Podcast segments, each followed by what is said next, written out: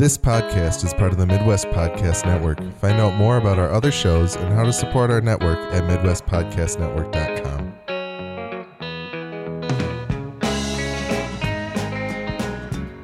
Welcome to Gone to Texas, a podcast about AMC's Preacher. My name is Alex, and I have not read any of Ennis and Dillon's Preacher. My name is Nick, and I have read all of Ennis and Dillon's Preacher. Today we will be discussing the season three premiere of the AMC series titled Angelville. While we, while we will not be spoiling any of the comic and by extension any future plotlines of the show, we will be discussing the details of the series through season three, episode one. So pause and go catch up before you listen to the rest of our episode. You can find more episodes of our podcast at g2tpodcast.com. We're also G2T Podcast on Twitter, and you can send feedback to g2tpodcast at gmail.com. That's the letter G, number two, letter T podcast on all three of those. And you can tell us what you think of our podcast and share your thoughts on AMC's Preacher so we can read them on our show. Send us corrections, observations, or anything regarding Preacher or our podcast. And if you enjoy this show or any other show on the Midwest Podcast Network, please consider heading over to patreon.com slash midwestpodnet. That's M-I-D-W-E-S-T-P-O-D-N-E-T. And pledge as little as a dollar a month to making our network even better. Special thanks to Jason K, who's pledged at the level of $10 per month. Thank you, Jason. Yes, thank you, Jason. I know uh, Joseph, who listens to this podcast, who listens to Gone Gone to Texas, is on there as well. So I'm hoping Hey, we'll Joseph. get more of a uh, a preacher discussion going on as well. Yeah, when I saw him jump in the other day, I was like, okay, okay, yes, okay. Yes, and the, uh, the thing is, I do have it split up. So there is the the uh, no spoilers section, there's the show spoilers section, and there's the book spoilers section. So you guys can chat about the comic Yeah. however much you want, and I won't be able to see. Well, I can see it, but I won't be looking at any of it. I was gonna say I'll, it'll just be me shouting into the void. Well, it could be you and, and Joseph, or maybe if Mike joins up or anything like Yeah. you know, it could. Ten dollars. That's all it takes. Yeah, it's not too bad. We would appreciate the money very much. We're only nine dollars away from covering our monthly costs. Wow, that is of fantastic. operating these podcasts. So, and that I mean, ten be- bucks. That's a that's like a lunch, basically. Yeah, you could be the one. You listening right now could be the one that puts us That brings balance. almost in the black. Almost. There's several years of, of, Of- red tape, yeah, but exactly. you know, I'm getting close to the point where I'm just going to disregard all that anyway. You're just gonna have selective memory. Yes, this is the this. I'll I'll choose a new starting. Selective economics. Yes. We're we're so profitable. We're profitable if you ignore the first six years of our obser- uh, uh, operation. yeah. But anyway, Oh, well. enough about that. We did get an email from Joseph with his season three, episode one thoughts. He said, "Man, this is getting so dark. I like the craft on this episode, but I wonder if the show might go too far. There's a risk that Tulip and Jesse might never forgive Cassidy, and frankly, there's a risk that all three of us characters could sink so far that I might begin to have trouble caring about them myself."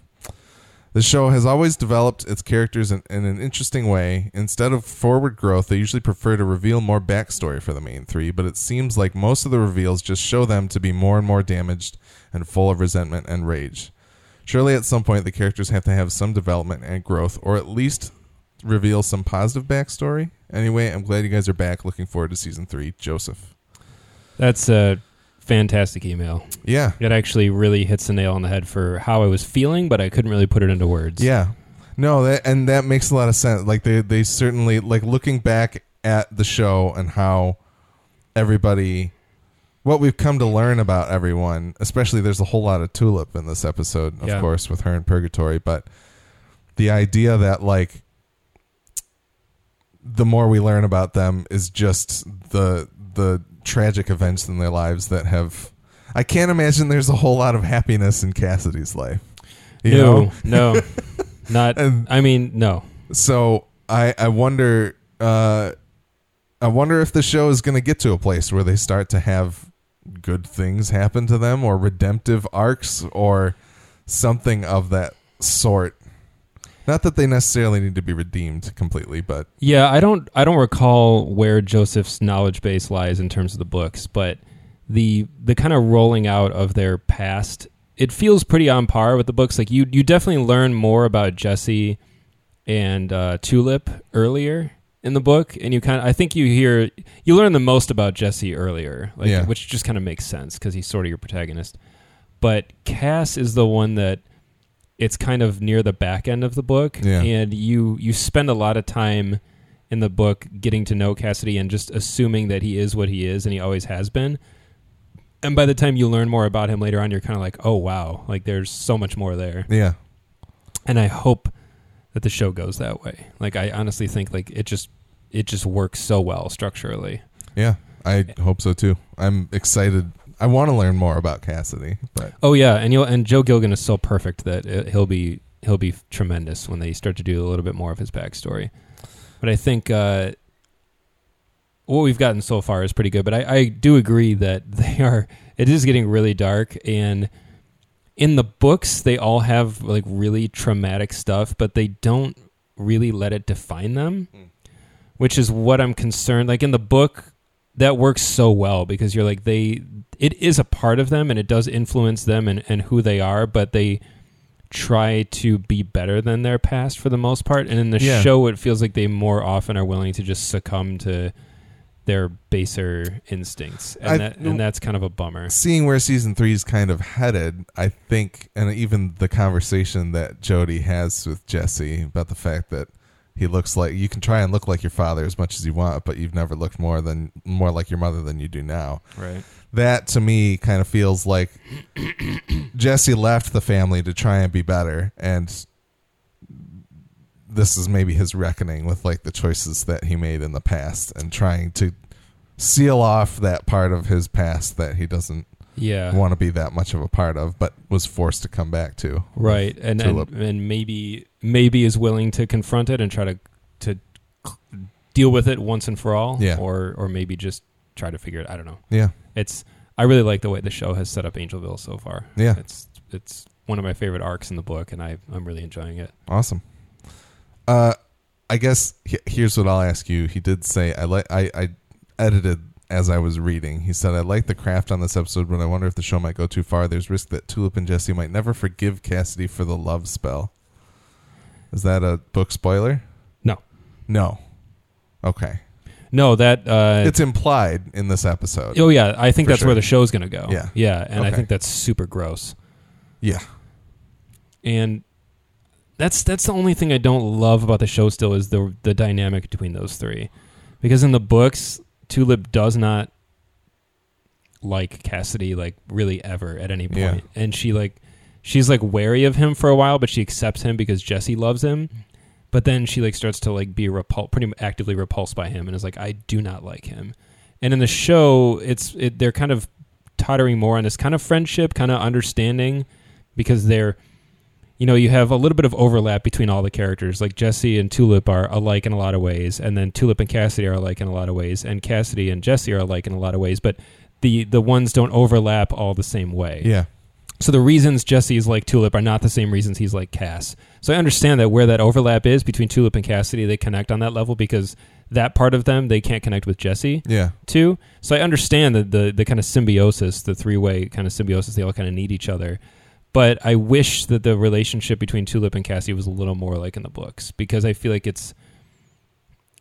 I just like the the structure of a little bit. I like to know where the characters stand a little bit more, you know. Yeah. And the characters in this, although we've been along the ride with them now for two full seasons, they're still a little undefined. Like I don't know how they're going to react to certain things. You know what I mean? Yeah. especially with Jesse because he spends season two in such a murky, weird place, kind of, you know, waffling back and forth between goals and and and his thoughts and everything. That like when this season started, I was like, I genuinely don't know how he's going to react to some stuff, which is. Which kind of bothers me three seasons into a show, you know, like that Yeah. you're not really sure where your protagonist stands on certain things. So I'm sure it's going to get more clear, but it, it is something that feels kind of unique to this show. And the, th- the weird thing is, like in, other, in another show, I would be like, "Ugh, I hate this." but in this show, because of the, just how bizarre it is and how Yeah. unique it is, I'm more willing to roll with it. Yeah. But like I've said in our in our previous seasons in the books, like you know what those characters are about. You are introduced to them, and you immediately kind of understand them.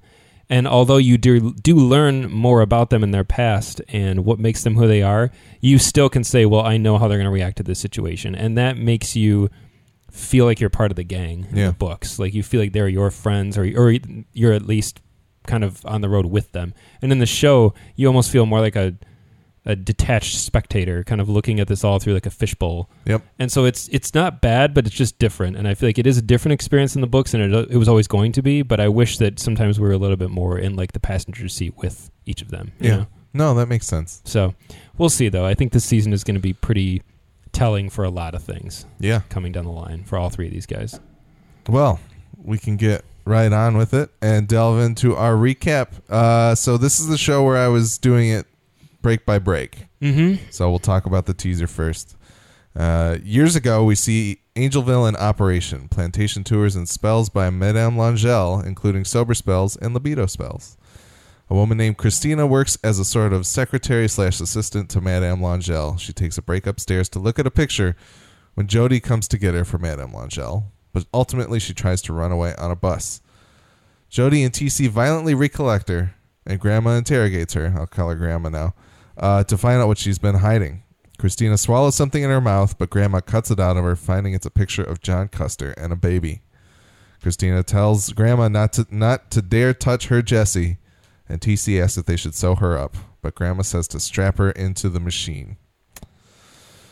Uh, yeah, so it's cool to get a feel for what actually like happened at Angelville because all we Mhm. really saw last season was like Jesse outside of it trying to lure people in. Yeah. Um, not that it would have been too hard to like figure it out. I, you know, the Gator tours and whatnot. I think we got a glimpse of last season too. But Yep. um, it's cool to learn more.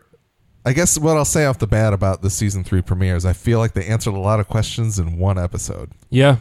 Definitely. Like I know where Jesse's mom is or was rather. I kind of know a lot more about their family. We learned that Jody killed his father. Mhm.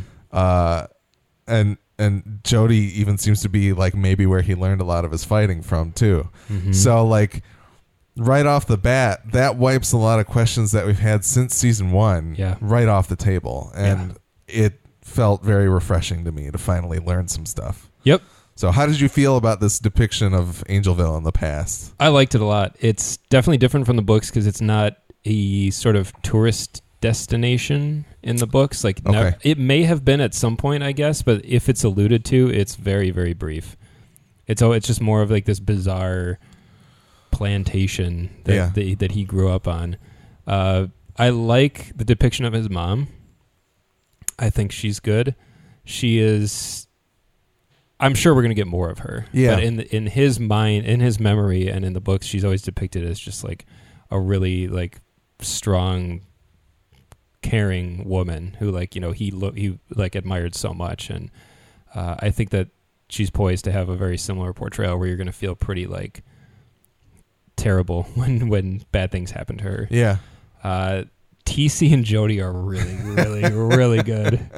TC is a lot more digestible in the show than he is in the book. Like in the Okay. book, you're just like, oh, like you have I every was time. gonna, I was gonna say, of the two, I like TC more.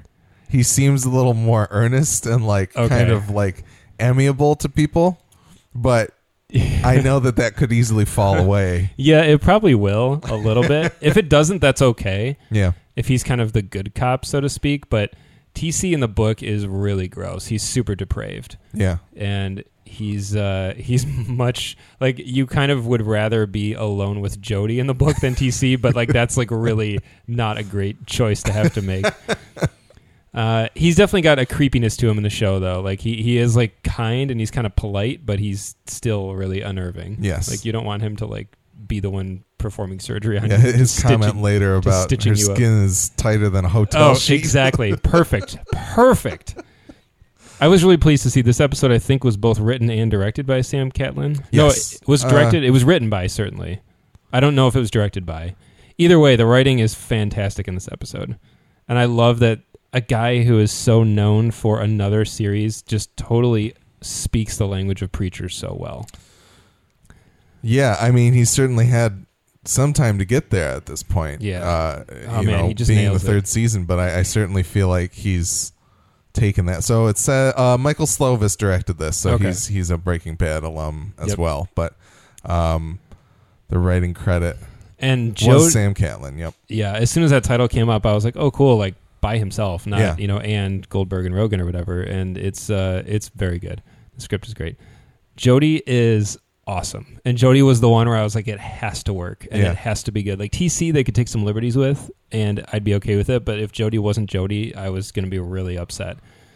He's his physicality is really good. He's a lot like fatter and like dad bodder than Jody in the book. Because Jody in the books is like he's a very good like Steve Dillon character. Like he's very Dillon face, but he's you his age is so unclear because he's he's looked the same like Jody's in, or uh, Jesse's entire life pretty much. Like even Okay. when you catch up with him later, like some thirty odd years later, he looks pretty much the same Yeah. but he is like ridiculously shredded. He's got like these just absurd biceps and stuff, and they're just like so defined. And you're like, what is this guy? How does he look like a pro wrestler all the time?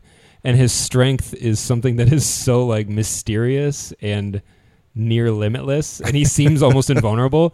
So I was like, as soon as we do see him pick a car. up right, exactly, episode, that's a so- little much, maybe like one handed Yeah. with no effort seemingly i think that that's a little far but i think in in the books it's almost more like a testament to just he's like he's like steel tough basically he's kind Yeah. of like rocky if rocky was a good boxer basically and uh it's fun in the book because you know they they set the tone just based on Jesse's reactions to him, and I think the Hmm. show does a good job of that as well. Like when Jesse is apprehensive to go talk to him when he's Yeah. skinning that gator. I'm getting a little ahead here, but I was like, that's that's perfect. Like, he's a guy who is established by the way people react to him, not necessarily what he does. And I think it's awesome. Like his his his whole look, his ponytail and everything, it's perfect. Like he just is. I loved it. And the scene of them tracking Christina down like on the bus, the the shot, the sequence along the bus like that was so good. I was like, man, this is fantastic. And I just I missed this show. That was very much that. That feels like it would have been like the full page. Like you yeah, see like the a cars sequence in the front. Yep. With, uh, TC standing up top and Jody in Mhm. the in the bus with her. Yeah. Yeah. So I thought it was a it was a great way to kind of establish what Angelville was like. I like the kind of that it's a tourist destination and that they're taking money in on that front, but there's also this like secret operation of like these gross like voodoo witchcraft spells and and and salves and, and Yeah. that kind of thing that they're that they're giving to people. Yeah, I should say the sober spell. It was revealed the dude getting it was like, Like a councilman. congressman, or yeah, yeah, some con- some type of governmental official that. Which I like that angle to show that Angelville could potentially have local influence. Like Yeah. they, they have they Yep. have their, their hands in, in certain pockets. and To- everything. to to uh I mean we saw the cops trying to get in last season. Mhm. Uh, the dude asking to see the tombs or whatever, and Jess is like, "I don't know what you're talking about. You'll have to go across the way, talk to whoever. If it was Right. the Boyds, I don't remember." Um. So to keep their their weird stuff kind of hidden from Yep. public view, it makes sense. Yeah, for sure. I, I think it was really cool, and uh, Grandma is uh, is pretty pretty awesome.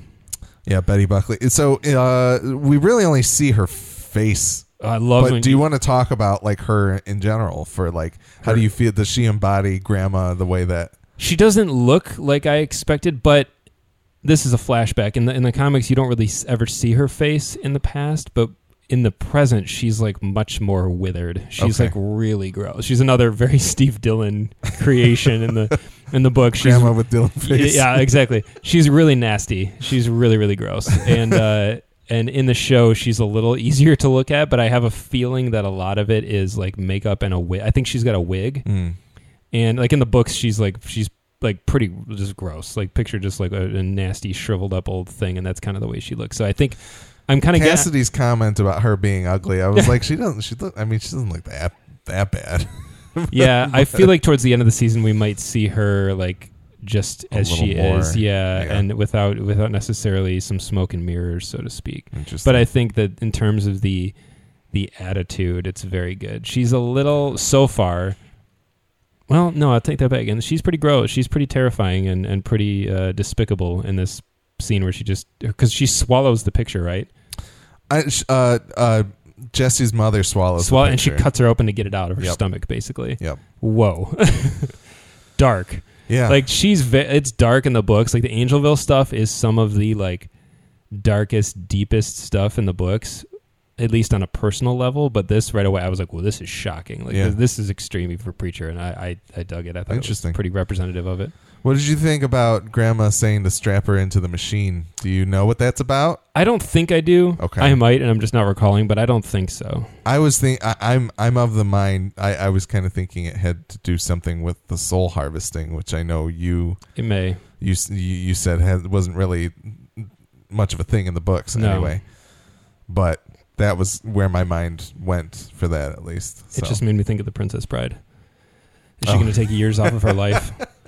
yeah, It could be something similar. It could be a life force thing. Yeah, that's that's totally true. Uh, there was also a moment. There's a, a a moment in the kitchen with Christina or Jesse's mom where uh, just this man comes in Oh, that was super creepy. and what does he say? Uh, he just uh, he says, "I want it back." And TC knocks him over the head, and she mentions something about how, like, how did he How did get, he out? Yeah.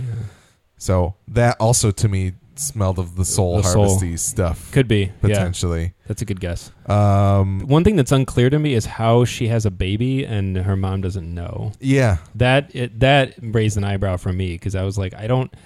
Jesse's parents and how they met and his whole conception of it is it's relatively brief in the book, so I'm I'm having trouble recalling it now. but, But- maybe we we might touch on that. Yeah, they're gonna have to explain because if that's a surprise to her, then yeah, where was she for a year essentially? You know. yeah, yeah. At least nine months of her life. Yeah. Um, I do also like it's very it's very perfect like Longel where she's like she calls her like a crazy bitch and then like a second later is like mom you love me and she's like oh I do love you more than anything like there's because that's the way that the family in the books it's really bizarre they just like they They're always say they always say they like love each other and like they they value each other more than anything but their like tolerance for anything other than what they want is like zero Hmm.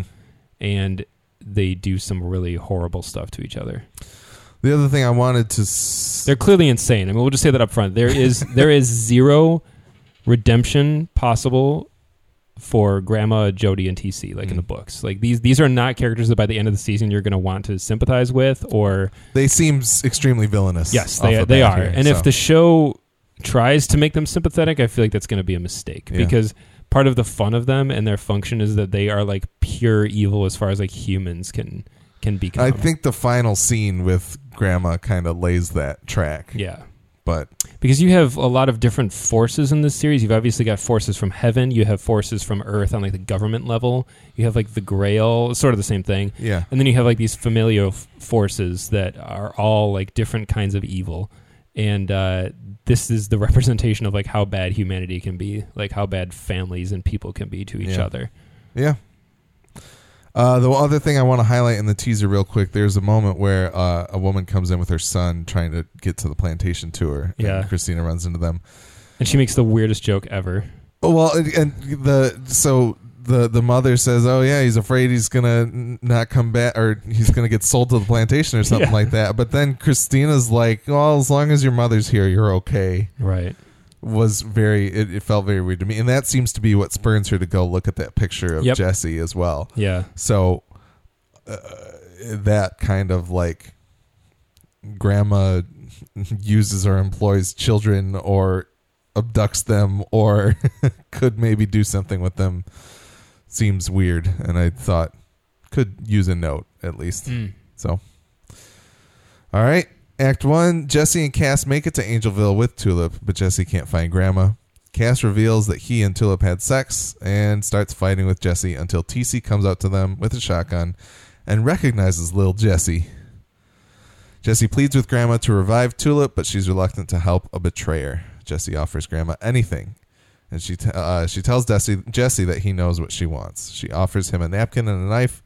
Jesse cuts his hand open, dripping blood on the napkin. Grandma takes the napkin, napkin looking quite pleased. Um,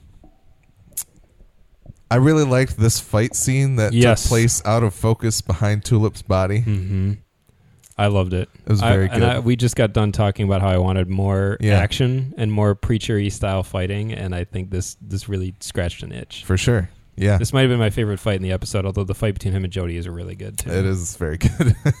It's very.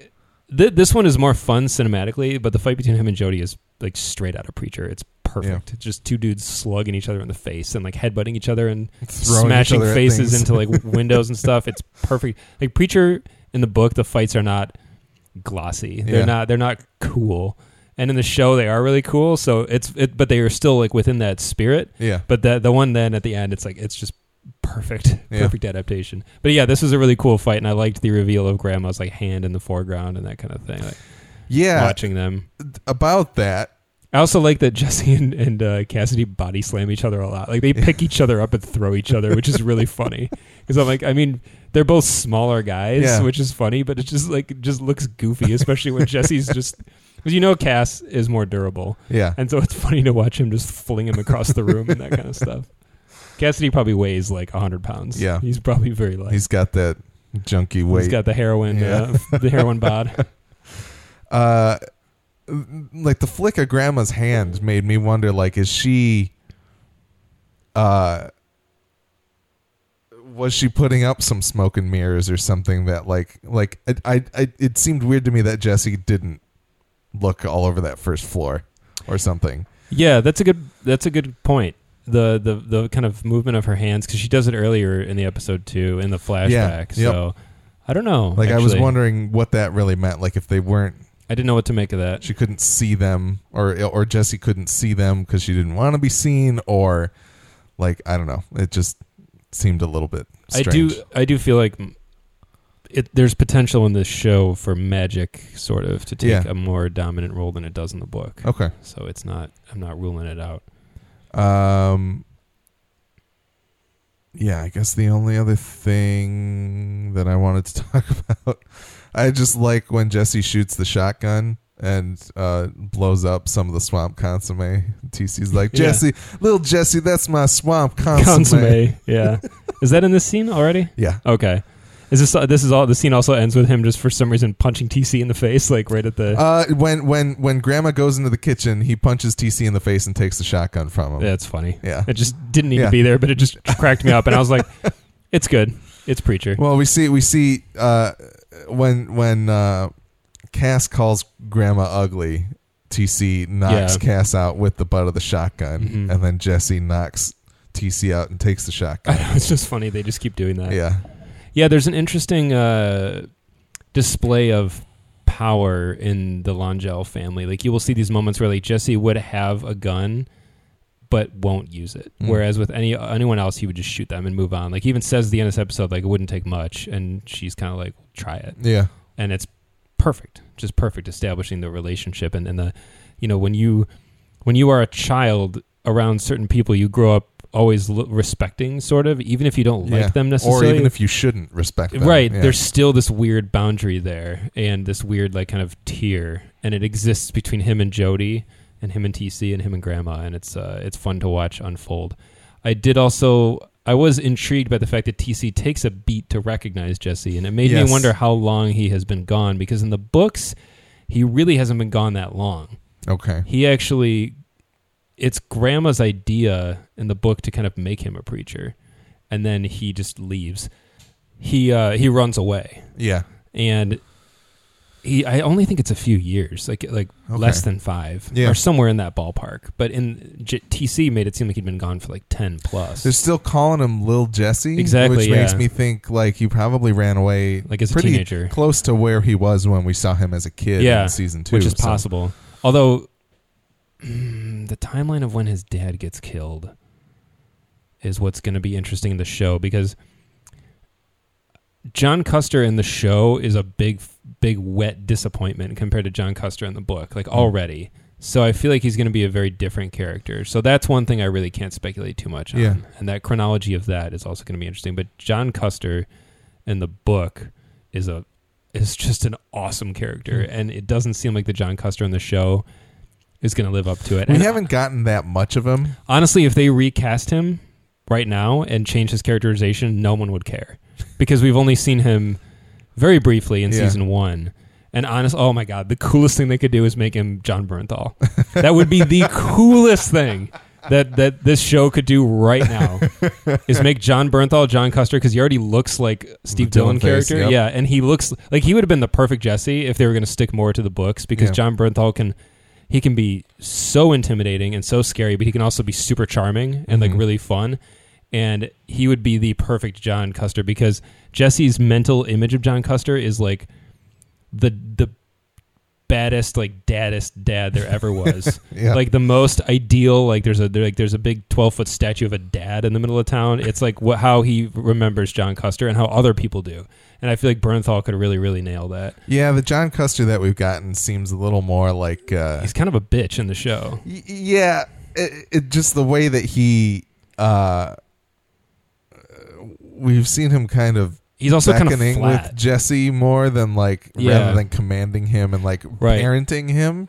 and in the book, the relationship between them is amazing. Yeah. Like Jesse thinks he is just like the coolest dude ever, besides like John Wayne. He basically thinks his dad is kind of like John Wayne, Okay. and uh, he just loves him, and he would do anything he said, and he just like would follow him to the ends of the earth, and it's really adorable and it's really sweet.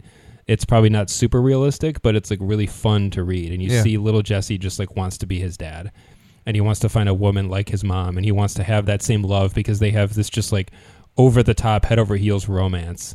And he kind of has that with Tulip too. So it's really fun to watch the two generations of, of Custer men like Yeah. that. And uh, in the show, like I remember thinking in season one, I was like, "This is John Custer.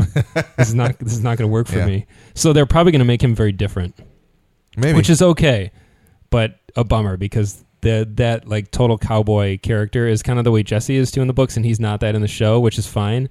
But I would love if John Custer was very accurate to the books, and like I'm telling you, if Jon Bernthal walked on screen as John Custer, I would shit. It'd be awesome, That'd be pretty good. but it's not going to happen, so it's fine. Yeah. All right, I think that's it for Act One. Uh, unless anything about like the blood offering, we don't really know much about that yet. No, I don't know. I don't think it's too significant, other than just like him. He's He's acquiescing signing in to blood, the, yeah. basically. Yeah, on, on the Yeah. the way the way that shot works though is she like pulls the napkin down Yeah. into her lap is so cool. I mean, the show is so exquisitely shot. I Yeah. love it. It just is so that beautiful, uh, so Michael, gorgeous. Michael Slovis is is responsible for some of the some of the best uh, Breaking Bad as well, and so That's awesome. to The, see it apply in many places is, is fight- and in different ways. the fight choreography and the and the cinematography in this series is always so good, and I always get the vibe when I'm watching this show that it's very, very, very collaborative. yeah, like it feels a lot like I watch other shows like when we talk about Westworld and you you you get the sense that like Nolan and Joy or Joy and Nolan they're steering the ship and everyone else is working with them to achieve their goal. Yep. But with Preacher it feels like it's made by three guys who love the book and they just say, "Hey, what's your idea?" and like, "Hey, what do you bring to the table?" and like, "What are you oh, you're a badass at like shooting stuff this way or you're awesome at fights this like let's work that into our story." It it always feels like a big group of artists getting together and, and excelling at what their what their skills are and really making something that feels collaborative and special and it's just so fun and so infectious to watch listening to the Breaking Bad Insider podcast, which they have contin- continued for Better Call Saul. I think all of that comes from the Vince Gilligan school of writers' room. Essentially, Yeah. like it seems like the way that they run their shows is infinitely more collaborative and thoughtful than than a lot of the other TV. which is really cool and it wouldn't work with all shows some Yeah. shows you need you know if you have something so like unique and singular as westworld you're obviously going to say like wow this is your brainchild like how can i support you and, Yeah. and get this made but with preacher it definitely feels like they're very open to like they just probably hang out crack open a bunch of beers and be like so what do you think about this Yep. and you know there was a i think it was john cassavetes but i could be wrong uh, when i was in college I, I heard about this director i think it was john, john cassavetes who loved hearing other people's perspective on stuff and Yeah. they would be on set like shooting scenes and if he didn't really love the way something was going or if he liked it but you just like there was a story about him turning to like a camera operator or someone else would be like what would you do like if you were directing just Yeah. like out of curiosity and they, he would like he loved to hear other people's perspectives and try to work it into his own approach and i always thought that was really interesting and that wouldn't work for a lot of people it probably wouldn't work for most and it obviously disrupts the sort of hierarchical system that uh, movie making is is comprised of but with a show and something that's ongoing in like long format it's it it seems like an interesting approach That, uh, that's always been like what I've gotten most out of listening to Vince Gilligan talk about Breaking Bad and Better Call Saul is that he is a huge believer of the death of the author. Like once it leaves his his hands, if mm-hmm. someone else reads something else into it, that is equally as valid as that's cool anything that he came up with. So he's not. It's not a the way I said it, it is and what it means is what it means. Sure. So I think that has leaked its way into Preacher as well. Beautiful. Which is awesome. Yeah. It makes it just fun to watch. Yeah, absolutely. Uh, act two, we see Purgatory. It looks like a sitcom or stage play set, all black and white except for the people. Tulip sits on the couch next to a younger version of herself while her mother is prostituting in the next mo- next room. Tulip's father comes home in a jail outfit and tells Tulip he got a job interview, and he takes Tulip's to the Tulip to the interview and explains that he's going to break the O'Hare family curse for her, and that gets him the job. Excited, he offers to go get Tulip her favorite candy. Tulip's mom doesn't believe her dad got a job. An adult Tulip tries to tell her it's true, but then dad reappears at the door with a bloody apron. He killed the owner of the bistro, and now the cops are outside. He forgot the Necco wafers that Tulip wanted, but adult Tulip says it's okay, and they fire the guns out the window at the cops. Back in the real world, Grandma can feel Tulip is still in purgatory, but soon after, death will come to the door. Jesse made a list of things. Bless you. Sorry. Jesse made a list of things that they'll need to get her back, and Grandma mentions that she needs some transpoil, so he has to talk to Jody. Is is purgatory depicted in the book anymore? Not really. How do you feel about this depiction of purgatory? I mean, I don't care about what it might have been or used to be. This is awesome. Yeah. I think it's fantastic. I love uh I love it in theory. I love it in, in execution. I think it's uh I think it's fantastic. the laugh track is what really sold it. It's for great. me, Yeah. I love the laugh track and the the crappy set dressing Yeah. and the wardrobe changes that it's just like he puts on something over his prison outfit. yeah. I think that's really interesting to say that like that's always who he is underneath, and he's not Mhm. going to escape that. I think that's really cool. I really like the transitions between the scenes. Kind of, I just I thought it was great. I'm I don't like theater really. Yeah. I'm not opposed to it, but 99% of the time I'm going to choose to go to a, choose to go to a movie theater Yeah. and sit in one place and have the world revealed to me through all these different setups and shots. And when I go to a to a actual stage show, I'm like, well, here's my perspective the whole time, and it's never going to change. And if you know me at all, this is this makes perfect sense. I mean, based on who I am and, and my and my career and, and my hobbies and stuff. But it also doesn't help the theater seats are always so uncomfortable. I don't get it. But I love watching stages represented in movies. I Yeah. think that it can be really cool and really effective. And sometimes when I go to plays and shows, I get really swept up in it, and I like this. I appreciate like a really cool set. Yeah. I like to think about the logistics of entering and exiting and working behind the scenes and that kind of thing. But uh, I just thought it was it was really unique and really funny and clever, and it seemed like oh, of course that's how it would be, but it felt fresh. Yeah. I really liked it. For sure. No, it's a. It seemed like a very. I've never thought of purgatory in that way, but it seems like the perfect execution. I also really like that we learn more about Tulip through this Oh, yeah. purgatory experience. Obviously, yeah, it is satisfying. So uh, we can definitely confirm that her past is fairly it's it's pretty different from in the book. Okay. um, like the ultimate fate of her father and uh, her child, her subsequent childhood. But honestly, that's it's pretty okay.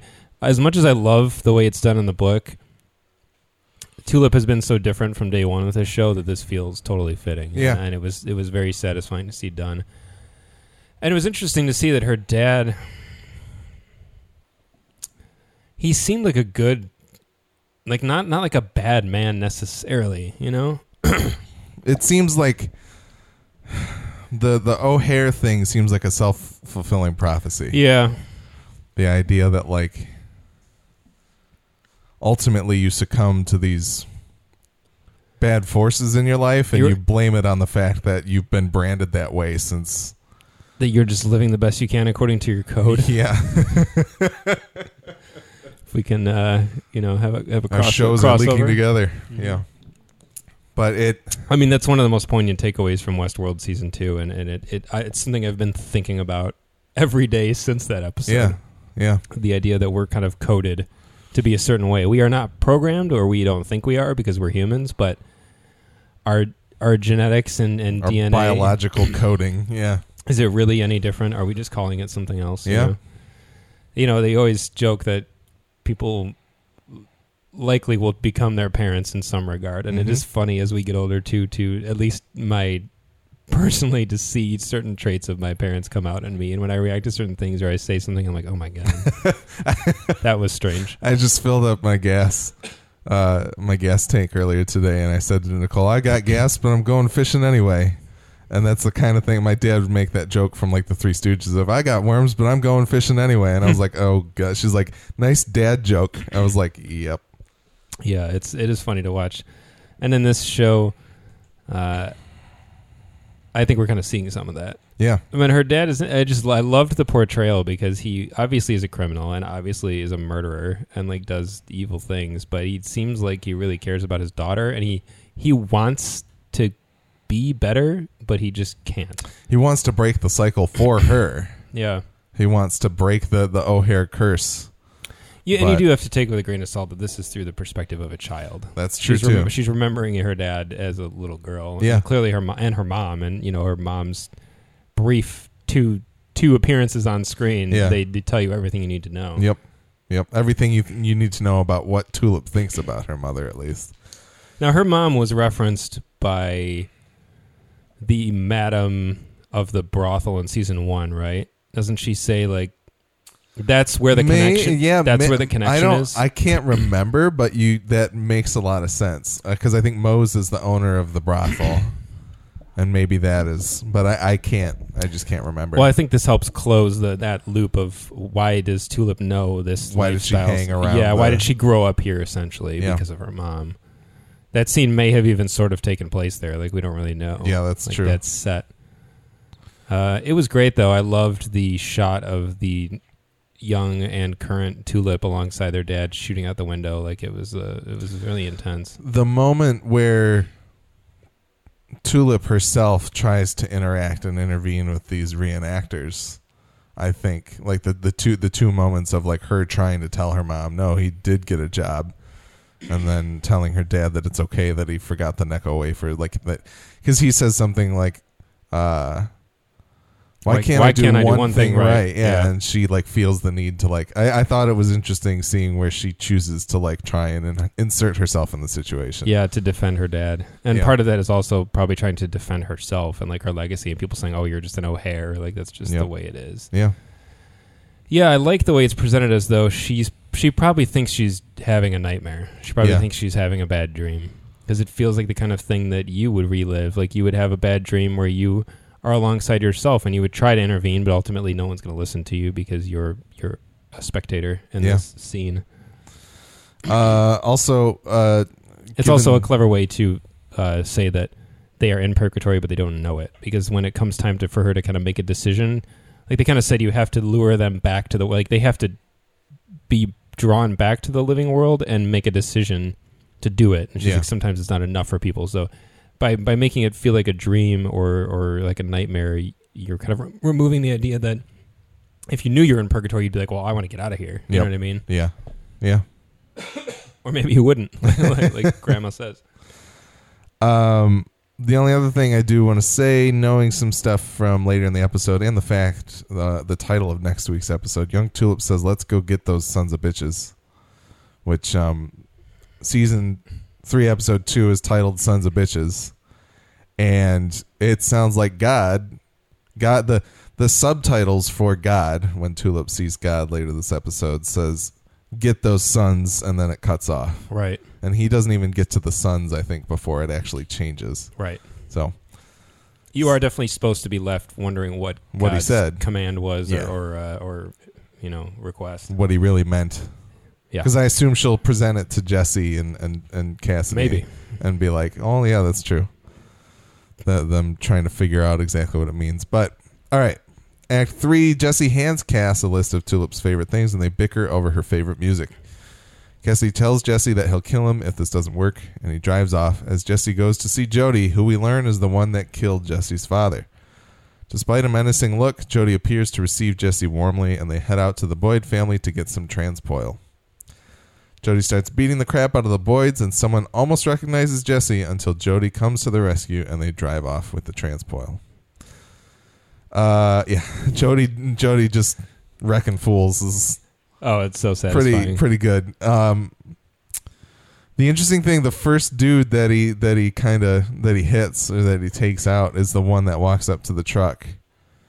Uh, I don't know if you noticed that or if that seemed out of place to you, Yeah, that was weird. but it did seem strange to me. I wondered if it was like the Boyd family, some Boyd family magic or something going on. But, um, are the Boyds prevalent as like it? I guess Jody tells Jesse not to get out because he says if someone recognizes you, that would really piss him off. And it sounds like Jesse's exit from Angelville was maybe involved with some type of family spat with the Boyds. Yeah, the the Boyds. I I don't want to commit to an answer yet. I think that they're another family in the book, but they're serving a different function in Okay. this show. Okay. Um, so I, I loved the DragonForce reference. It made me laugh really hard. as soon as I read that, I was like, "That's really good," and Nick's gonna like that. oh yeah, I liked Jesse's statement of "You're gonna you're gonna tell me about the girl I've known my whole life" kind of Yeah. thing, which is very valid. But I also think you know Cassidy does also probably spend more time studying her now than Jesse does. Jesse just accepts her and, and says, "You are who you are. I know, I know who you are already. I don't need to learn more about the way you are now." Yeah. No, it's what Jesse says is valid, but also very arrogant. Yes. and and it's uh, It's all they're both arrogant and they Yeah. they both think they're right and they're both annoying. yep, Like, I just wanted to, to slap them both. yeah, Uh, as soon as he, you know, the line about the man who killed my father, I thought that was good. And as soon as he was walking over there, I was like, he's going to be doing something with a gator. I just knew it. I was like, he's going to be wrestling a gator, or he's going to be pulling one out of the water by its nostrils, like Yep. by himself. And I love that he's just skinning one.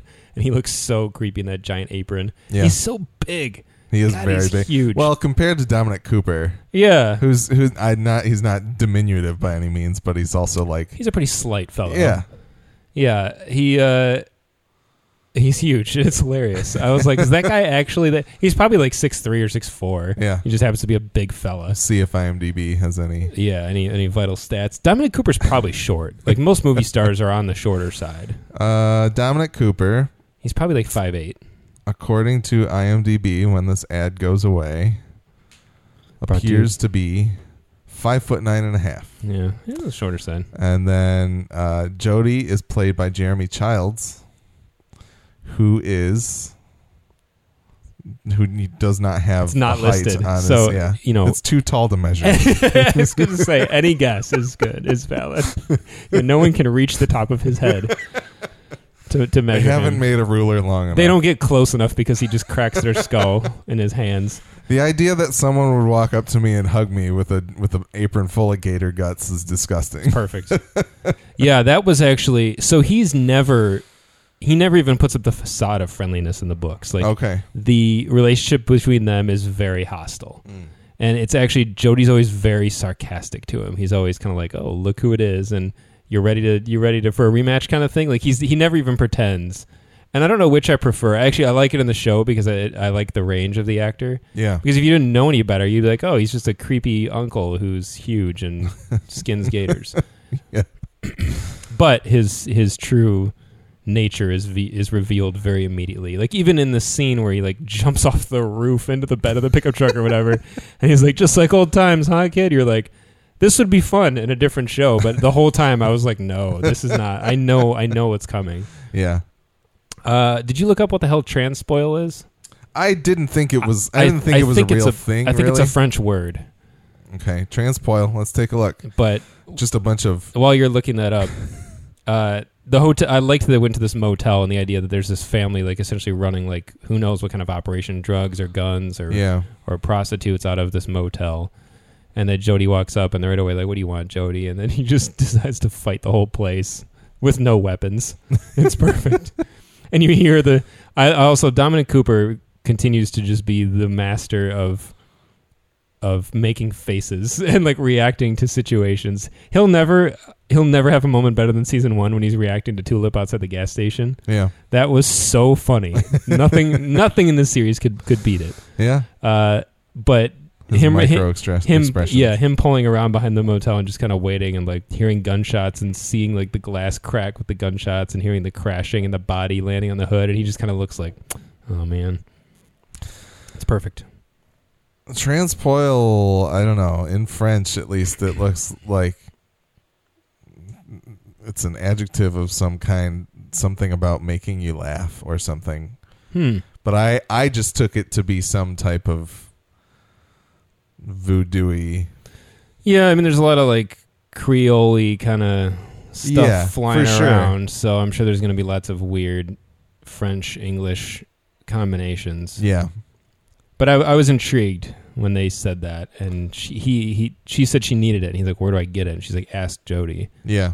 And so Jody has to procure it somehow. I don't know. I, I assume we're going to learn a little bit more about that. Yeah, maybe. maybe not. Maybe it it, it uh I like given the fact that they use it to transport the battery to Mm-hmm. uh to Tulip, it it it smelled of me of some type of you know made up voodoo type Yeah. thing. But We understand. Yeah, Anyway. Although Uh, what what what does he walk away with? What does he put in his pocket? he's just got like a little vial. Okay, that's Yeah. what I thought. Okay, Anything else from that? no, it was fun. It was Yeah. cool, cool sequence. All right, Act Four. Grandma and TC tend to Tulip, collecting different things from her body and sewing up her gunshot. Uh, and Grandma ingests the things as she recite, recites French Creole incantations. Cass arrives home with the stuff that Jesse requested, and he and Grandma share some scorpion peppers in hopes that Tulip will sense their pain and will want to come back. Grandma tells Cass about a love spell she once used and to be careful what you wish for, but she thanks Cassidy for bringing Jesse back to them and offers him a favor should he choose to use it. Jody and Jesse arrive home, but Jody requests a fight from Jesse before handing over the transpoil. They both get some good licks in until Jody bests Jesse and moves to drop his truck on Jesse, but Grandma stops him and he hands over the transpoil. Um yeah, so this is the this is the hotel sheet line that TC mm-hmm. delivers. Yeah, it's good. I'm glad you made note of that earlier Very weird. Yep. Very Plus weird. the idea to him that he's like, "Oh, ho- those hotel sheets are real real tight."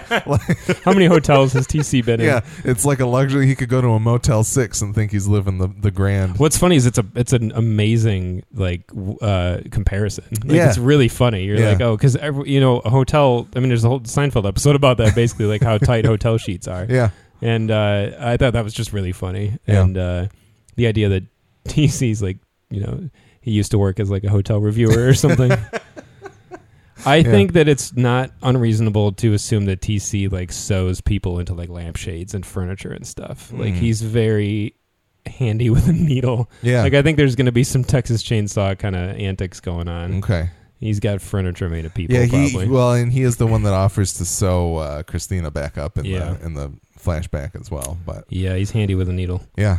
Um So good way to establish what a badass someone is when they can eat scorpion peppers and flinch, not but feel it. kind of go woo. yeah. It's a good one. And Yeah. then you watch a guy who is a hundred plus years old, who's probably eaten and done lots. We've seen him get harmed in very horrible ways, and this is like making him Gag want and- to yeah. want to just die on Yeah. the spot, and her having to tell him no, gotta hang on to it. Yeah. Yeah. Yeah, that's true. Very cool. Yeah. Cool to watch grandma just be like, no. You got to take it. Mm-hmm. Um, yeah, so this is the introduction of that love spell, and I, I have to apologize for Joseph. I did censor myself there because I was like, I wonder if this is some type of comic spoiler in his email earlier. But um, to me, even though it was put on the table, I'm still wondering whether or not Cassidy would use it, Well, and if ultimately that's what he chooses to ask Grandma for. But- yeah, I feel like he might. We might be setting it up for him to choose to save Jesse in an imperative moment. Mm. But I do feel like Jesse is the one thing that belongs to Grandma now. Essentially, Yeah. he's not going to be able to do that because to for your favor to un to undo what you did by Yeah. bringing him to them, I think would be kind of weird and Yeah. probably wouldn't fly. So we'll see. I thought it was a good it was a good story uh, that she told. yeah, Great performance. Mm-hmm. Betty Buckley. Is that You Yes. said the actress's name is. Well, and the idea that he would that that um we know how much Tulip hates the fact that Jesse has used the word on her. Yeah. So the idea that she would be manipulated by a love potion. Like uh, I wonder if Cassidy has the m- mental constitution or whatever to kind of realize like that would be the absolute wrong way to go about this. Anyway, Yeah, and Grandma basically lays that out for him yeah, that it didn't work out well. yeah. Um, yeah. Betty Buckley in was also in Split. She played the the psychiatrist that. Oh, really? Yes. Wow. Very different. Did not put that together. nurturing character. Uh, I I only saw it on IMDb. I had no idea. That's either. cool. But uh, and it looks like she's been in a bunch of other stuff as well. Some Supergirl. Uh, Neat. Patricia Arias, if that name means anything to you, maybe not. But no, yeah. Um, I she Grandma seems like a very well defined character by the end of this episode. For Oh, yeah. sure. Yep, you know what Grandma's about. Yep. Uh, and the only other thing, uh, as I said earlier, I, it seemed it rang true to me that uh, Jody was probably the place where Jesse learned his fighting moves. Oh, for sure. Oh, yeah, Yeah. we didn't talk about that at all. Yeah, th- this is pitch perfect from the books. Like, I love that because I thought he was going to let him go with it, and then when he's like, mm, like you got to Yeah. fight me for it, I was like, oh, here we go. This is perfect. now he's like gone full comic Jody. Yeah, he goes to. he, I think he would have killed him if he if he could have. Oh yeah. That's they usually do kind of fight to the death essentially. Well, and that's that's what kind like the thing that took it to another level for me. I was like, oh, this is just you know the familial sparring. It's like beating up your younger brother kind of thing. But the when Jesse puts his head through his truck window, I was like, oh my god. oh, they they hate each other. yeah. They, I mean, hate. Jesse probably hates Jody more than anyone Yeah. in the books, uh, and because Jody is has been such a negative force his entire life. But yes, Je- the reason Jesse is as tough as he is is because of Jody. Because Jody's been doing that to him since he was a kid. Yeah. So that's that's another part of the reason that him staying in Angelville until more of his adulthood is also a little more effective in the book because you Okay. realize like okay, if this guy has had to fight Jody like weekly since he was you know 10 Yeah. and he hasn't held back on him like you know now why he is so like rawhide tough. Yeah. Yeah, it's uh it's it's a really I don't want to say it's a fun dynamic. It's fun to watch, but it's like terrible. But it- it's it's so true to the book that I just loved it. I thought it was great, and it's a good fight too. I also like that when he smashes Jody in the face with like the side mirror or whatever. Yeah. he really gets him good to, into a state that would knock out anyone else. Jody just smiles and says, "Better." Yep. Like, well, you've gotten better. he you're not acknowledges some progress. you're not holding back yeah as Yeah. much or you're you are distracted he's like you're thinking about the girl that's in there and, and you're not you know necessarily thinking about what's going on right here Yeah. it's just funny because you got to think of jody as you know almost like an immovable object. Like it's not only that he can dish it out because he can he's obviously like superman but he can take it to an absurd degree. Yeah. like he just there there's a there's a difference between being strong like in terms of output and being able to to take it to take punishment and and to to weather it and still be okay. And i think that to me is what's always really stood out about jody. I mean he's also it's part of the way like i said like he's drawn in the books. You see when he like when he like full on like right hooks somebody you can see all these muscles in his Mm. arm and like okay i get it like that guy could punch through like two layers of drywall and hit you on the other side and still knock you out like he can do that Yeah. but it's also like you could smash a two by four over the back of his head and he would turn around and be like what the and, and like come at you you know well, and that- tenfold. the I guess to relate it to like massively multiplayer online games, the idea of a DPS or a damage per 2nd Mhm. character rather than a tank. Jody's like both of them put yes together. exactly He can take it and give it. because like you could see some amazing like boxers and, and UFC fighters or whatever that can dish it out, but you catch them in the right shot and they're gonna they're gonna drop. Yep.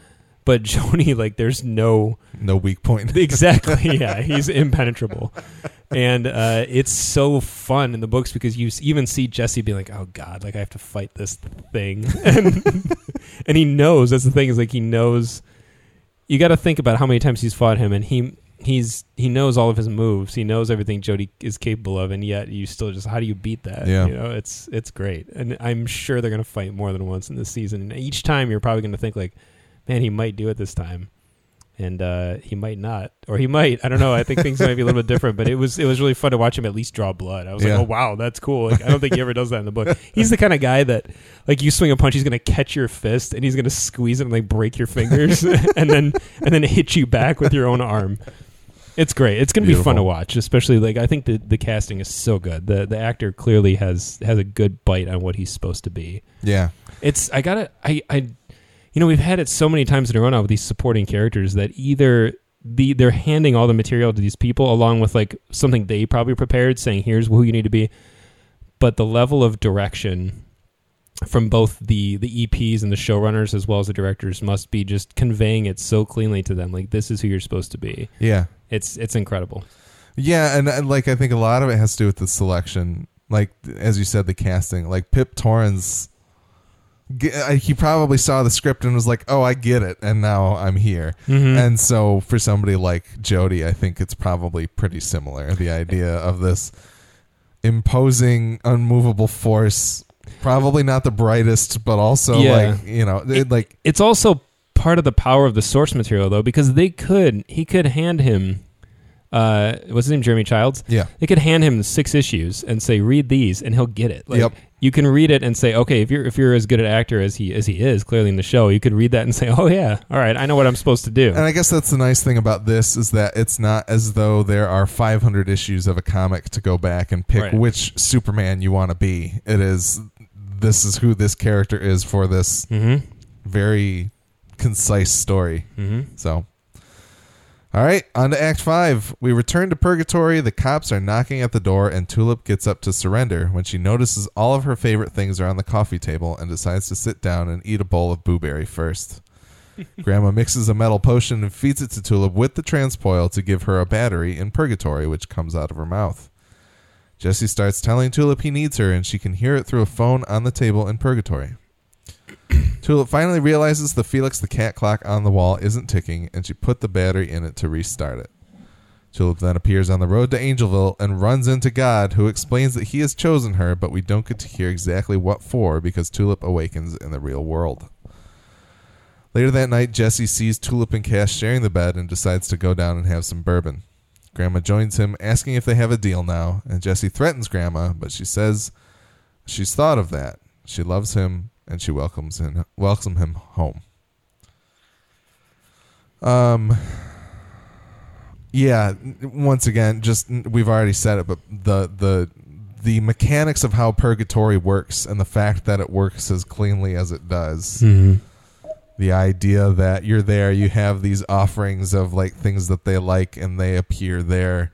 Maybe Cassidy held the box of Boo Berry up to her nose or something like that, and and the phone to like hear Jesse and all of that stuff. I thought worked really well, and Yeah. it just it was neat yeah, it's it, there. There are the ability of them to sit down and be like, "We're in purgatory. How do we want to represent what we're doing on the outside world in inside of purgatory?" It feels like a very like almost like Inception of like, how do we Yeah. want to influence influence the Yeah. lower la- the lower levels of what's going on yeah here from that's from a good above? comparison But um yeah, like the Felix the cat clock.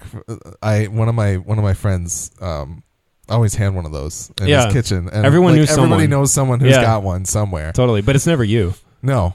no, one can claim that Yeah. they did it's always someone else Does anybody really own the Felix the cat clock? I feel like you see them in like diners sometimes, Yes. or things like that. It reminds me kind of of the 1950s. fist pumping cat from like uh, Chinese places. yep. Yeah. Yeah, you see them around, and and they're not. Although they are like pretty much the definition of like kitsch, they're still kind of nice. Like you, you kind of see that, and you're like, oh, that's nice. Yeah, they, they they've they've it's the right combination of kitchen vintage that like exactly. Yeah. still works. so did they put a battery in Tulip's mouth, Yes. or did the battery just manifest? Well, it itself? manifested, but grandma mixes uh, magnesium, mercury, and zinc, which theoretically I don't know become like that's not necessarily what you would make a battery out of, but there would be like a galvanic reaction between those things. and she pulls a battery out. She pulls the battery out right What after I that. what I wondered was, do you always need a battery to get out of purgatory? Like, is it always is it always the same thing? Is it always Does everybody have a Felix the Cat clock? right, or or is it different for every situation? I would like to think it's unique for every scenario, but maybe it's always metallic, but it's not always yeah, a battery. I was curious know. about that. That would be very interesting to explore. What would your purgatory offerings be? Like if we were in this scenario with you and we had to gather some of your favorite things. Number one, a wiener dog. Number Just- two, just a wiener yeah, dog. A, a wiener dog.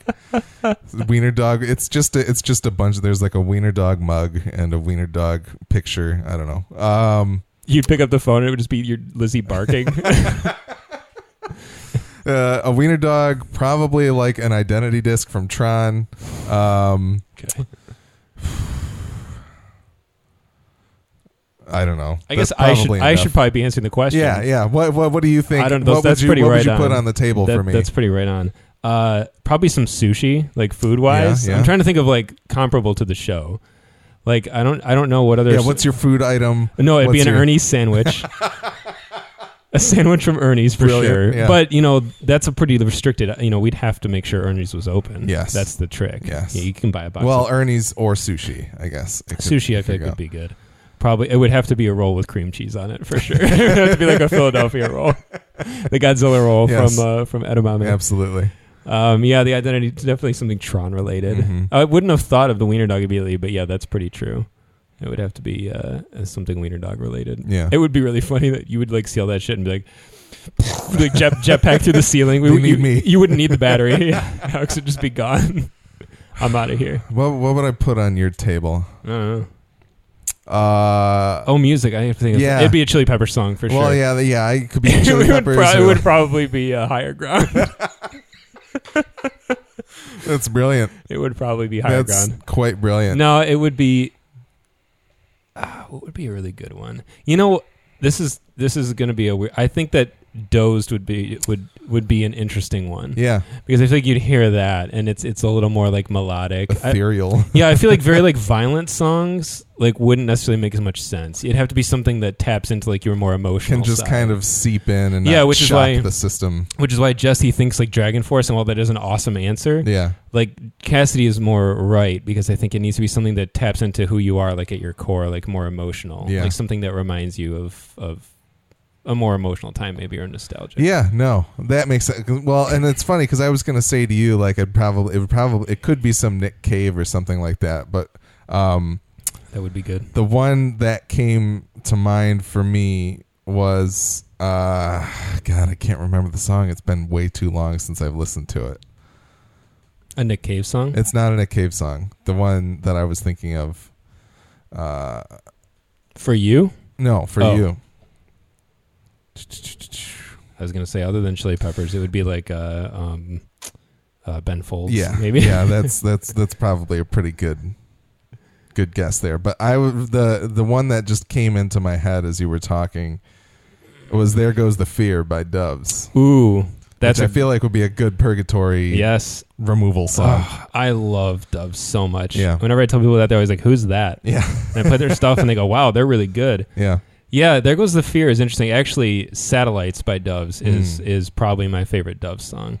I've seen Doves in concert once, Yeah. and it was one of the best concerts I've ever been to. It was at the Majestic Ballroom in Detroit, and it was so good. And I don't think they've come back to Detroit since. Yeah. And they've been I on feel hiatus. like you would have been like, we need to go to this if, yeah, if you did. my wife knows. She like will say once in a while, like I keep looking for Doves tickets, but I, they've been on hiatus for a few years, and they do Yeah. say they're all they all still get along, yeah. and they're like, yeah, we'll do it again someday. But if they They're ever, just- I'm there. Off doing their own thing at the Yeah, moment. that would be a good one. I don't know that a Twin Shadow song would be the best Purgatory song, but it would be good. Nick Yeah. Nick Cave, it'd have to be. I think the ship song would be a good one for Purgatory. That's an amazing tune. We're basically recommending songs now. that if you playlists, our Purgatory playlists. Oh, we should just make a Purgatory playlist and, and put it on the website. yeah. we should for sure That would be that. pretty good. Yeah, songs that would jerk you into reality. Yeah. And tell us yours, like five top. Yeah. five. People write in and let us know what your purgatory items are. I want to see, I want to know what Sue wants. I want to know what Joe wants. I want to know what Mike wants. Yeah. I want to know what all you guys would want on what would bring you out of purgatory Yes. if it were on the table. And I, I- you know, they, they don't have to necessarily follow that convention of something that's emotional and cuts to like if Yeah. you, if you started playing like like Battery by Metallica, I'd probably be like, "Oh, sweet, what's going on?" Well, and then I guess to come back to the uh, to the purgatory or to the the Inception comparison, these are very much like potential totems. Totems, or yeah, something totally. Yeah, would- I'm trying to think of something physical for myself that you could put there, and I'm actually having a hard time thinking of anything. As much as I love like objects and things, I'm trying to think of something at my house that would. that has that importance or that. you know, there is a it. good one. I have this uh, back back oh, early 2000s maybe. They made these Star Wars Unleashed figures. Yeah, You know what I'm talking about? They're Yep. like they're like really cool. They have a lot of design to them. They don't move or anything. They're, It's almost like more like a statue. And when I was in high school, I saw the Han Solo one, and I was like, I want that. the one so running bad. up the ramp, running right? up the ramp Yeah. to the Millennium Falcon, like looking over his shoulder, shooting back. And I I wanted it so bad, but I didn't have any money at Yeah. the time because we were just in high school. I saw it at the store, and I would see it at the store repeatedly. They had it at the Media Play in Livonia, and I. When I finally Oh. got together like twenty five dollars, whatever it was, and I went to buy it, it was gone. Yeah, This was pre like internet because I'm in my 30s. So, and when I was in high school, it, it, like existed, but it wasn't for. The, we could know- tell when you said media play. Yeah, exactly. Yeah, yeah, that's true. Immediately, I'm carbon dated. so, years later, probably ten years later, uh, maybe not ten years later. Years later, I was at.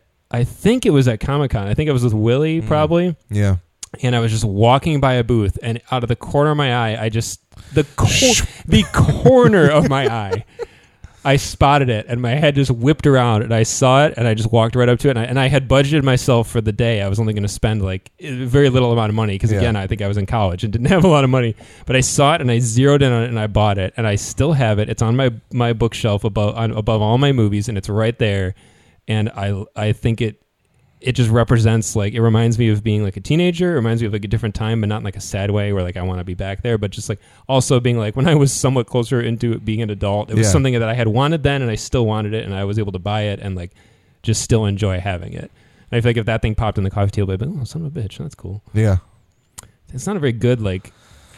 You have like a sentimental one with like your dog, like your wiener. Well, yeah, but uh, the I guess what that leads me to is like I mean, dude- I, I, obviously, the right answer is obviously my wedding band. Just put that. obviously. I was thinking the the like cable ties that you usually have on your wrist. Oh, that's Like, funny. or would that just push you into hell or Yeah, wherever goodbye. you're going? like, I don't wanna yeah, work. no thanks. no, no. I, it's it's a fun question to think about, but the playlist is something I'm really curious about Yeah. what people will say because I think the song was a really effective thing. And the what's interesting is in the show, Tulip is already being nudged that way, and the show doesn't really commit to whether or not the song. It's Joni Mitchell, right? yeah, To whether or not the song makes a big difference or not, because I'm sure Cass will be like, "That's the thing that pushed her back." I, I wonder if we'll find out if she's like, "It was the song." I, I guess the thing that like so she gets up to leave because the, there's knocking at the door, and the Boo Berry is kind of what brings her back. Like she sees everything on the table, but then she's like, "Okay, I'm going to have a bowl of Boo Berry The before." Boo Berry's I go. definitely the the one that gets her to sit down, but I wonder But- what it is. Like I think the phone. It's fun. It's fun because I can't tell if it's the song on the TV or the phone and hearing Jesse's voice. And I wonder if we're gonna hear like what ultimately was the one thing that made her Yeah, say that's like true. That would be very. Yeah. That, that could be to know who telling. won who won the fight. Does she even really remember, or will she be like cognizant of That's purgatory true too. Yeah, that's a great question. But or, um, or if it was just for us. I guess that, that the, the thing coming down to it is like, were those things on the table? I think a lot of them were very indicative of Tulip for sure. Guns and like a little model of her car, Mhm. and she Beer. probably liked Jesse Boo Berry says, and Jesse beer. says beer. Yeah, but none of them were that sentimental, like like even the Han Solo action figure or like my dog or something like that. Like, except for maybe the Joni Mitchell. I guess we don't really know necessarily. They are they are more yet. generic. Like you could just put a stack of Blu-rays for me, or like a guitar, a random guitar. Would it have been more potent? I guess if there was something that was like, Very- oh, this is tulips. And That's a great point. We're we're digging too deep. Maybe it needs to be more. Maybe maybe less specific specificity. Specificity is better. Yeah. Well, I Uh, think either way of like, could Jesse? Could it have happened? Like, was there were there items that Jesse could have brought that communicated more directly to her? Of like, Would it have been more effective? Yeah. Yeah. Or for us, is it like, are those not good for some reason, and then we wouldn't want them there if we were in purgatory. Yeah. Do you feel more like it's a dream? Like, does it feel more surreal if suddenly like your favorite whatever pops on the table and you're like, oh, that's weird. This is a Yeah. weird dream. Or is it like a j- painting like a backdrop, sort of. Yeah. I still don't know what my food would be. I. Yeah, I was trying to think of one, but you like you like so much different. You're not like me. You don't you don't go to you don't go to Ernie's every Saturday. You can't like eat. Oh, I guess I would get you a Blimpie sandwich. You'd probably get That you a would be really Best. good. Blimpie Best, yeah, that would be really good. That That's- would be. yeah. But, You see, I would know it's you. That's Yeah. the thing. It's like, oh, Alex is somewhere, Alex is there or a, to a, a chicken, uh, a chicken strip pita from Big Food Yeah, with, with a side of chili fries. That would Big uh, ranch bottle. Yeah, yeah, the bottle of ranch. then I'd be like, "Where's Willie?" yeah, it's uh, it was really cool because it, it does. It's almost played for like a, a laugh. It kind of is when Jesse's like, "Get her favorite things: beer, booberry, Guns. Dra- DragonForce guns." Yeah, but it, like it's true. It kind of paints the the the picture of Tulip. You know, it's it's uh, it's Yeah. cool. It Um, was good. I loved all the purgatory stuff. absolutely. Absolutely. I also like the way when she puts the battery in the clock, it just like the wall starts like peeling away. Crumbling, It's pretty yeah. cool. Uh, but yeah, I guess God is the other big thing that we should talk about. How do you feel about God being in the dog suit? I'm- I know that you said because you you have in season one. I think you are quoted as saying like the first appearance of God in the in the comics is like you know it's God. Oh, yeah. and it's very. It seemed like something very vivid and present in your mind at least. So, So, this this does pretty much line up with the first quote unquote on screen appearance of God in the books. Okay. It happens in pretty much the same context, except God is the one to bring Tulip back to life. okay, He does it. In the show he's like it was someone it was another, but I'm here to talk to you. I actually like it a lot more than I thought I would because it's so creepy and and surreal and I absurd. and I understand that you can't you can't just show God. Uh, like I get it, I get it because how do you how do you cast that? How where do you begin? Even the voice, I was like, I want to look it up, but I, I, think I you don't. start with Mark Harelik is where you start. Obviously, yeah. I was gonna say something about him. We were talking about the show casting. I was gonna be like, they nailed Mark Harelik. uh, I mean, other than Michael Wincott, you know, who do you uh, immediately cast as God? Or uh, or uh, Morgan Freeman, or you know all the other people who played God. It's always like really funny. Charlton Heston from. Uh, have you ever seen the movie Almost an Angel? no, I was just talking about this movie to my uh, my father in law, and and he had never seen it either. And I was describing it, and he was like, "It sounds really funny." And I was like, "I watched it when I was a kid, like a good handful of times," and uh, and I thought it was great. And I looked it up later on IMDb, and it has like a five point eight. And I was like, maybe it's not. That doesn't mean anything, first of all. Yeah. But maybe I was like, maybe it's not as good as I remember. But I was thinking more and more about it. I was like, no, it's an awesome movie. It's really really funny. But anyway, you know what? I think you have brought it up previously. Probably. I think you actually have. It's one of those weird movies. You could you throw you can throw that in my purgatory, a VHS of Almost an Angel, or or Crocodile Dundee. Any Paul Hogan movie, pretty much will do. We'll just get Paul Hogan. Apparently, yeah. Uh, Paul Hogan's on the phone. Nick. yeah, exactly. Um, yeah. Anyway, Charlton Heston plays God in that, and it's really funny. But uh, no, I, like it. To, uh, it doesn't feel like to me a choice to not want to show a representation of God. Like I don't think they do it out of respect for that religion.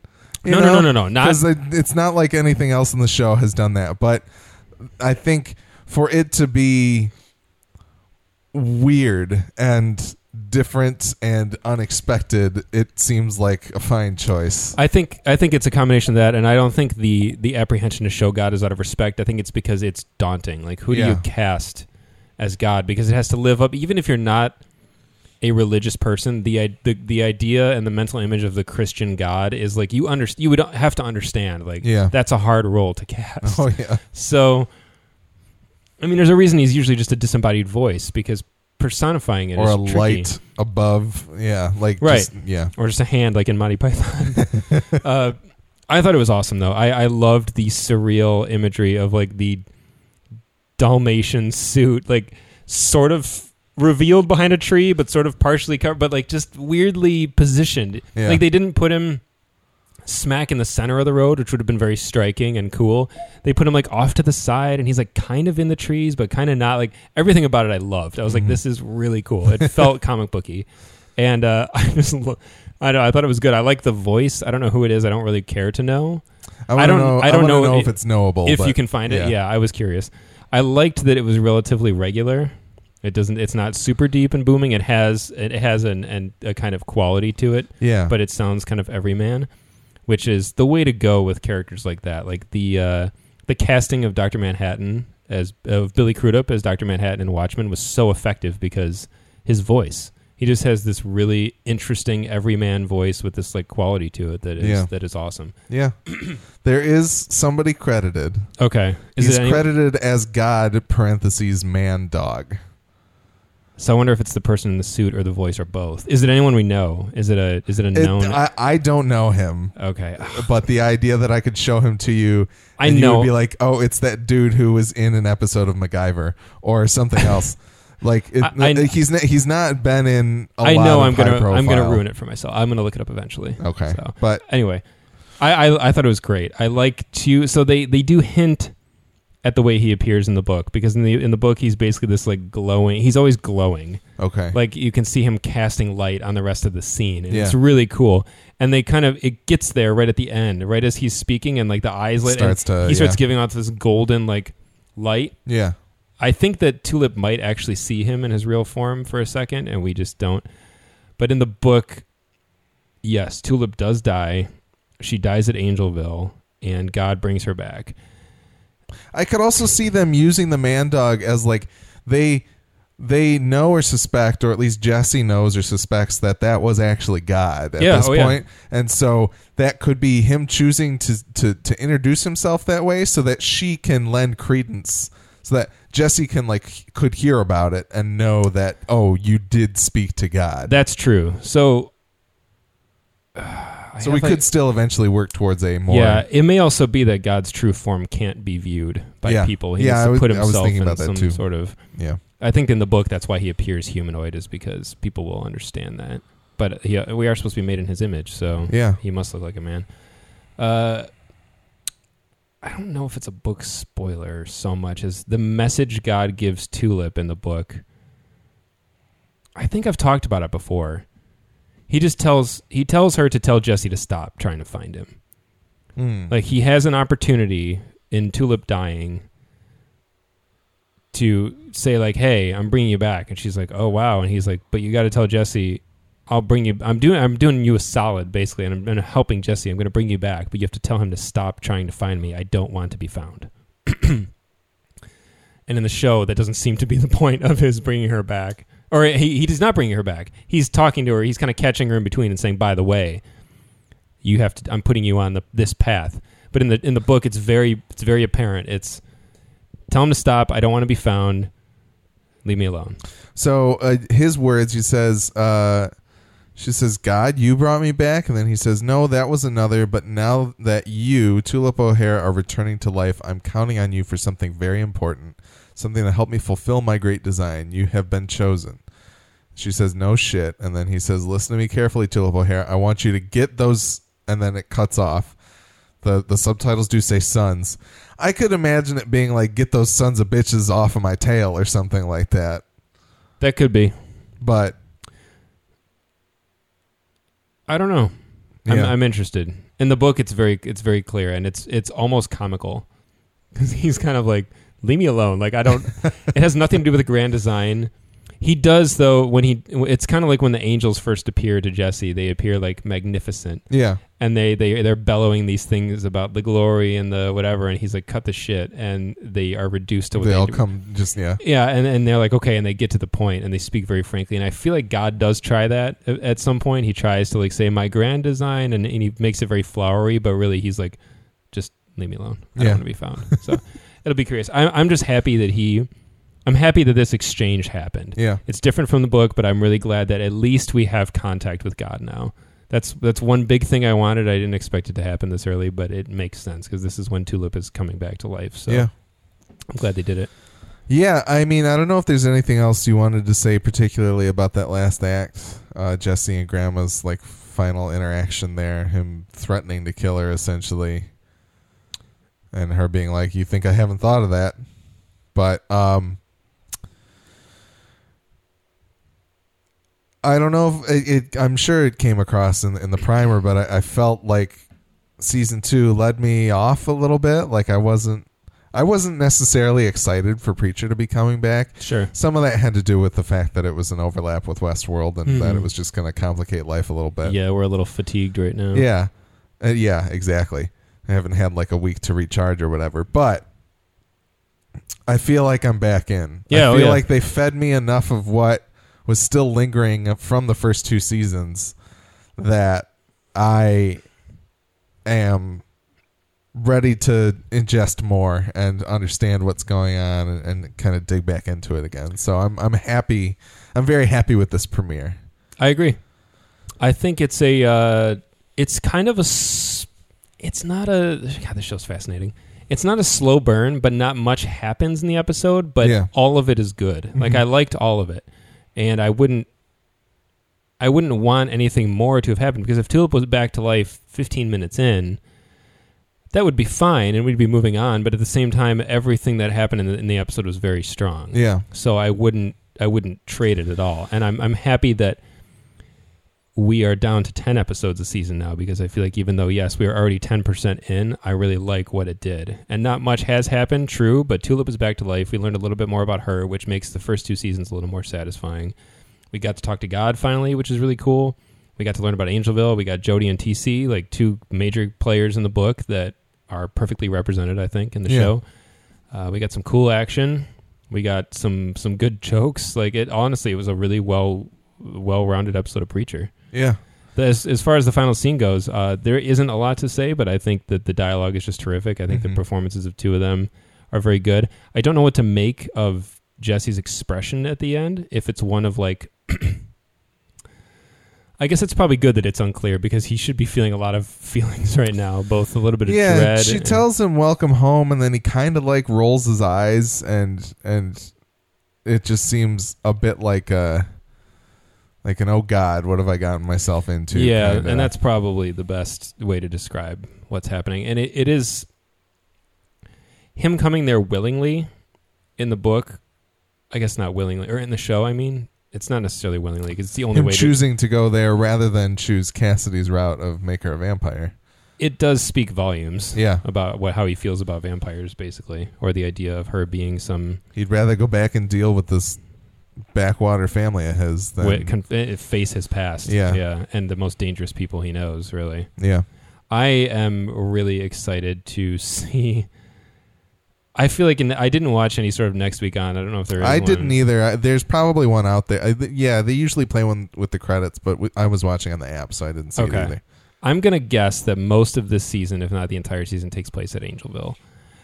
Which See that my my kind of concern is that next episode we will probably have like Graham McTavish is still in the main credits. Mhm. Ian Colletti's still there. Like the, I'm wondering if next episode is like here's what the Grail and and uh here's what the Grail and Arseface and uh, Saint. Saint. are up to right now. you could be right, and what I mean by that is that Jesse and Tulip and Cassidy will not leave Angelville. Okay. their story will take place there. Yeah, I'm sure we're gonna cut away to other stuff too, yeah, but.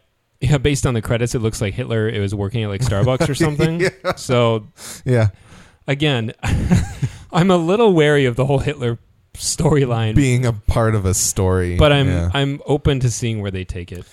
Yeah, like part of me is wondering if uh this the like the Saints' mission thus far will probably be to retrieve at least Hitler, if not also Because the Saints Uh, back in hell, right? Eugene. Yeah, they have the opportunity now to kind of do with the Saint what he did in the books prior to being unearthed by uh, the angels. And if they do that, I'm really in for it. interesting.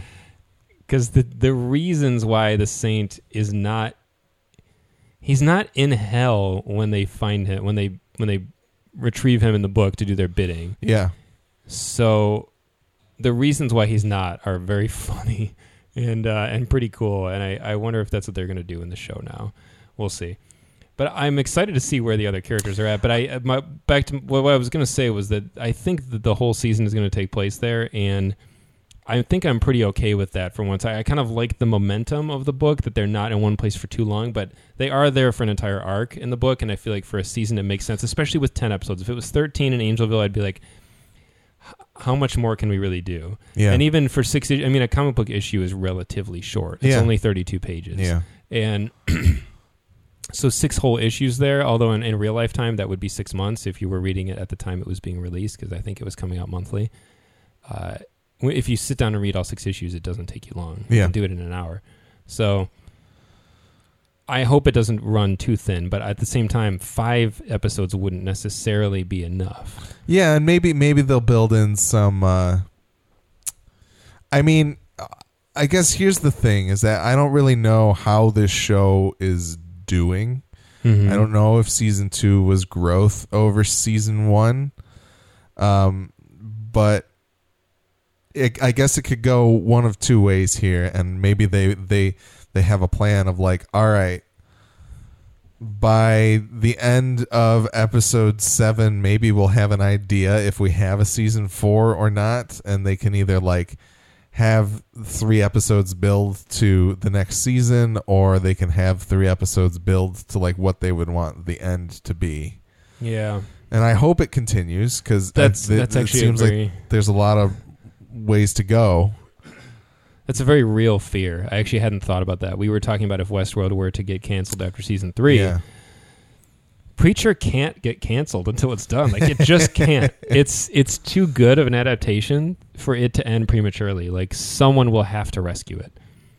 And AM, I feel like AMC's pretty good about letting the story play out, even Yeah. if it's not. Yeah, no, for sure. Like Breaking, Or- or at Breaking least- Bad took a while to get to where. yeah, or at least give them enough notice to be like, okay, season three happened. We're we're gonna do one more, but that's it, and let them adjust the story to close it down. I hope they would give them enough notice and not like, okay, season three ends and like, you know what, we're just not gonna bring it back. It's done. yeah, That would be heartbreaking. Yeah, Uh, but what I was going to say, uh, in line with them being an angel for the whole season, I, I think they are going to be. And what I'm really curious to see is how the Grail plays into that. gets that. into Yes. how they show up at. because if we have a Jody versus Grail fight scene, it's going to be hysterical and probably really cool. I because in the book the Grail is an element in the story, but the the Angelville arc is pretty early. I think I it's like guess- I think it's like issues thirteen to eighteen or something like that, or night whatever it would be. Wait, maybe is, is it issues six to twelve? No, it can't be that early. Maybe it is. It's very early, so the Grail isn't quite as dominant a force in the story yet in the books. So the Angelville story kind of takes place in its own little pocket, which is fine. But in the show, that's obviously not going to work. So Yeah. I'm really excited to see if, So, they, I if they mean- have like a booby trapped swamp and stuff like well, that. and- my my kind of thought, or after you saying that and thinking about everything we've seen, is like, what if what if the Grail is Jesse's way of getting out of Angelville, getting out of his it could be. contract? But you know, I think we that can wait and see. Angelville is pretty considerable force, and I think so is the Grail. Yeah. And watching those two with Jesse and company caught in the middle, Gators eating Grailmen and it, it, it very well might, yeah. And uh, just Jody fighting in a small army of them, like it, it's it's very possible. And then the Saint is probably going to get back into the mix too. And Mhm. if we have this giant four way conflict at Angelville, it'll be spectacular. Because that does happen a few times in the book where several of these opposing forces to- collide yeah. in the same moment, and it usually only happens for an issue, but once in a while it happens for like two or three issues long, and it is so much fun. yeah. It's always the most fun when the Saint is there. He is the element. He is the ultimate like OP. He's one guy. Yeah. So like you can have all the might and power of the Grail, and we do know the All Father is in this season. Yeah. So if they do spend, you know, five to six episodes in Angelville, but then they end up closing out the latter half of the season with the All Father, it doesn't it doesn't have to be a lot of episodes. It actually shouldn't. Uh, but oh, man, I'm just excited to see where it goes because th- these are all of my favorite elements are starting to come into the show now, and I'm just happy that we've already had two seasons and we're going to have three. It feels good to be excited about it again because Yeah. I feel like with season two it was a little bit of, you know, Season two is a weird season, and, Yeah. and it's interesting because I feel the same way about Westworld. Like I, I, you, you get used to the rhythm of the first season, and then the sh- both shows changed mhm. in their second seasons, and they're not bad, but they almost they might both be suffering from a little bit of like a sophomore slump kind of thing. Well, and the thing about Westworld, at least, is they had several years It's true. to workshop that material and then to go and say they did get like a year and a half this time around to to put season two on after season one. So they did get a little more time to figure it out. Like i i, I get it. And and i wonder if rogen and goldberg kind of had like if season one was just kind of like this is what we want to do with it and then season two is where like the writers room came into more of a like i don't i got i i'm just talking out of my ass here but like Oh, that is how you're doing that. Upside down in your chair. it's like um season two did feel both season twos felt like some growing pains were going on And at the same time, I, I would say, on a personal level, I feel like season one is more Westworld, whatever that means. Like you know, if you can if you can distill Westworld down into like a into a series of like themes and feelings for you, I'd say season one is the more Westworld season to me. But Preacher, I think it's irrefutable that season two is more, more Preacher. Preacher. Season one is like the primer. Yeah. it's like a it's like a thirteen episode long build. yeah And 10 okay and uh three already i'm like this is so so so preacher and i, I think it's fantastic it's good i'm just really I, like, i'm in the same boat as you i'm ex- really excited again because this week i was kind of putting off watching this episode and i was like i'm gonna get to it and i, I wanted a couple days down to like not have to think about you know a podcast or that kind of thing But yeah i'm uh, i'm really excited now and it's it's kind of nice that we're doing this one so late because i get to watch the next one yeah tomorrow really soon so that's the exciting day after yeah I'm I'm excited to talk about it though. I know uh, if anyone is curious about Lance's thoughts, yeah Lance is our sometime co-host from season one. I was he on all of season two or most? not all it? of it but, But he was on several of them yeah Lance did text me early on. He's a he's a fellow reader and and big fan. He also he and I during season two when we would wrap recording, we'd be talking outside about Jody and TC. Like it just kept coming up. And uh, we kept saying we uh, we wanted to see Michael Shannon play Jody Mm. which would have been really good and maybe a little bit more comic accurate, but I don't know. Jeremy Childs does lo- his face does kind of look like like if you Google like preacher Jody, you'll you'll see and you'll be like, okay, I get it. Like he does kind of look like him. I remember when I saw his headshot, I was like, oh, totally. He just Uh, needs a yeah. ponytail. But uh, for some reason, Michael, Sh- we just both thought Michael Shannon would. He has this kind of steely look to him, i could see that too and we thought it would be good.